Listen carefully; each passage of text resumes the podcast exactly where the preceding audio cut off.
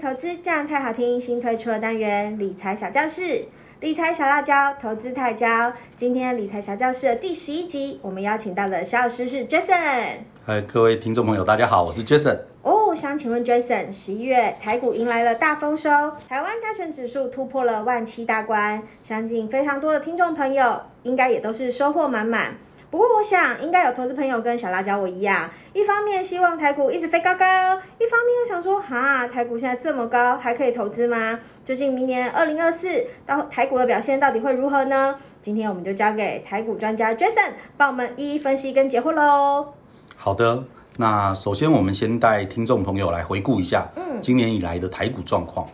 呃，年初台股大盘是稍显平淡的，啊、因为许多产业都还在去库存的阶段。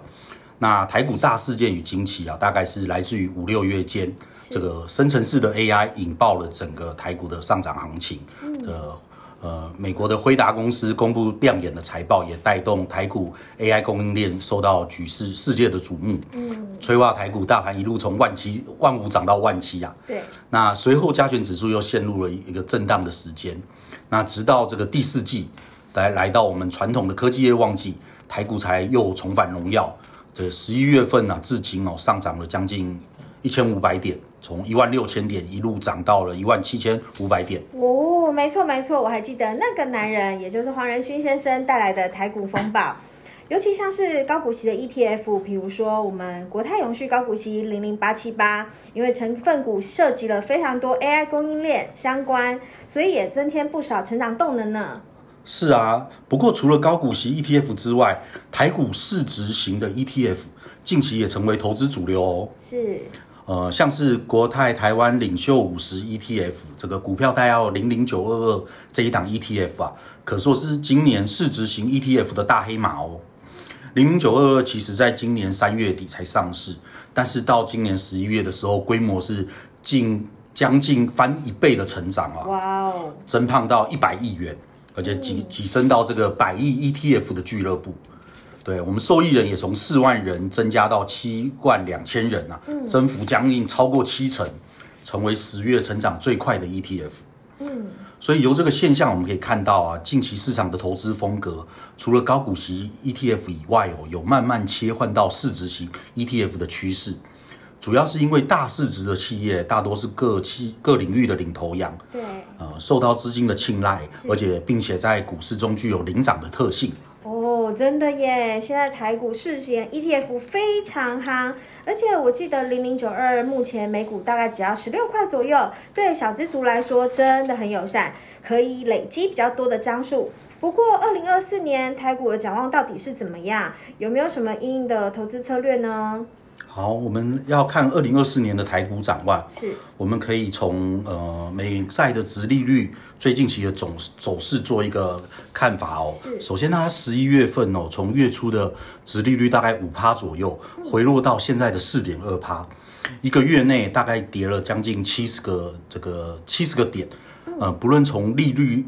市场的行情，或是从这个费德他自己公布的点阵图哦，都显示明年二零二四年将会迎来一个降息的趋势。是，对，那美国明年的经济可能是会陷入一个，就是经济稍微降温，但是又没有衰退，那通膨也会有一个缓和的情境。嗯，对，那在这个情境之下呢，这个美国可能会出现呈现一个降息的状况。对，那在这个降息的环境，其实对台股未来的走势是带来正面的影响哦。哦，我们统计一一九九零年以后，这个美债值利率从高点回落，嗯，那回落之后，台股平均往后一个月的平均涨幅加干将近四点二 percent，是，那三个月的平均涨幅也超过三 percent。是，对，那除除了上述的这个降降息环境之外是，台股还有一个吸引资金的优势。哦嗯，根据这个主计处公布的数据，台湾明年的经济成长率是一呃是三点三五 percent，是，比今年的一点四二是成长的。哦，那在明年的这个全球的经济体中哦，是少数成长的经济体，是相较相较这个美国啊、欧洲啊、中国来说，所以我们可以注意到、啊，外资十一月已经开始买超台股，十一月以来买超了将近两千亿。哇哦，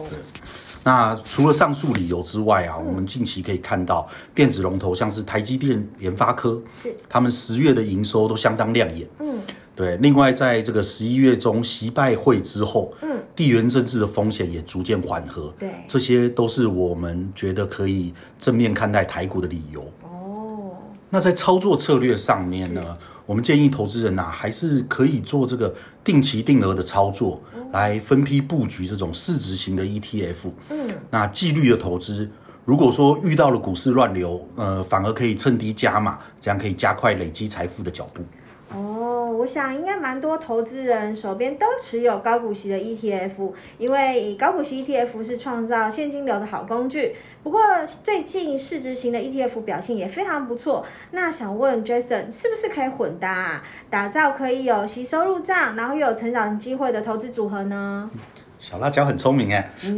真的是啊是没错的。啊、我们刚刚说到，明年的经济环境可能是一个经济降温对，但是没有衰退，然后是通膨又会减缓的一个环境。是但是如果是在这种情境之下，市场资金通常会比较偏好大型的全值股，哦对，因为如果是一个全面扩张，可能就会呃可能就会汇集到小型股，但是如果是稍微降温的话，就会大型股会吸引资金的青睐哦。，啊对对对，对，那加上说现在投资人所偏好这种呃高股息的 ETF，嗯，如果做一个搭配啊，呃高股息 ETF 加上市值型 ETF，可以让我们在台股投资上呃都有投资到而不漏接哦。哦，对，真的，那我们以今年二零二三年为例啊，对呃，五到七月高股息投资是高股息的表现是比较突出的，嗯，但是到了十一月啊，就是我们刚刚提到的这个行情哦，这个呃，垂台积电跟联发科这些半导体双雄哦兴起，这些市值型的表现就比高股息来的还要好。对，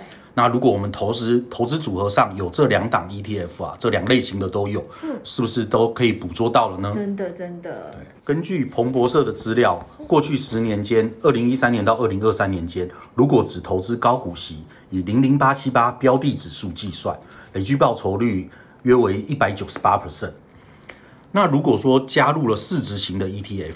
那就是我们投资原本高股息零零八七八的指数，加上市值型这种零零九二二的标的指数，那两者各投一半，这样的组合会比刚刚的一百九十八相对提升到两百一十五 percent。对哦，，十年来说，如果我们同时布局高股息和市值型各占一半，这是一个吸收和成长兼顾的好选择。哇，今天真的非常谢谢台股专家 Jason 来当我们的客座教授，相信大家对明年的投资一定更能有想法。以上是今天理财小教室第十一集的内容，我是理财小辣椒，我们下集线上见喽，拜拜。拜。拜。投资一定有风险，基金投资有赚有赔，申购前应详阅公开说明书。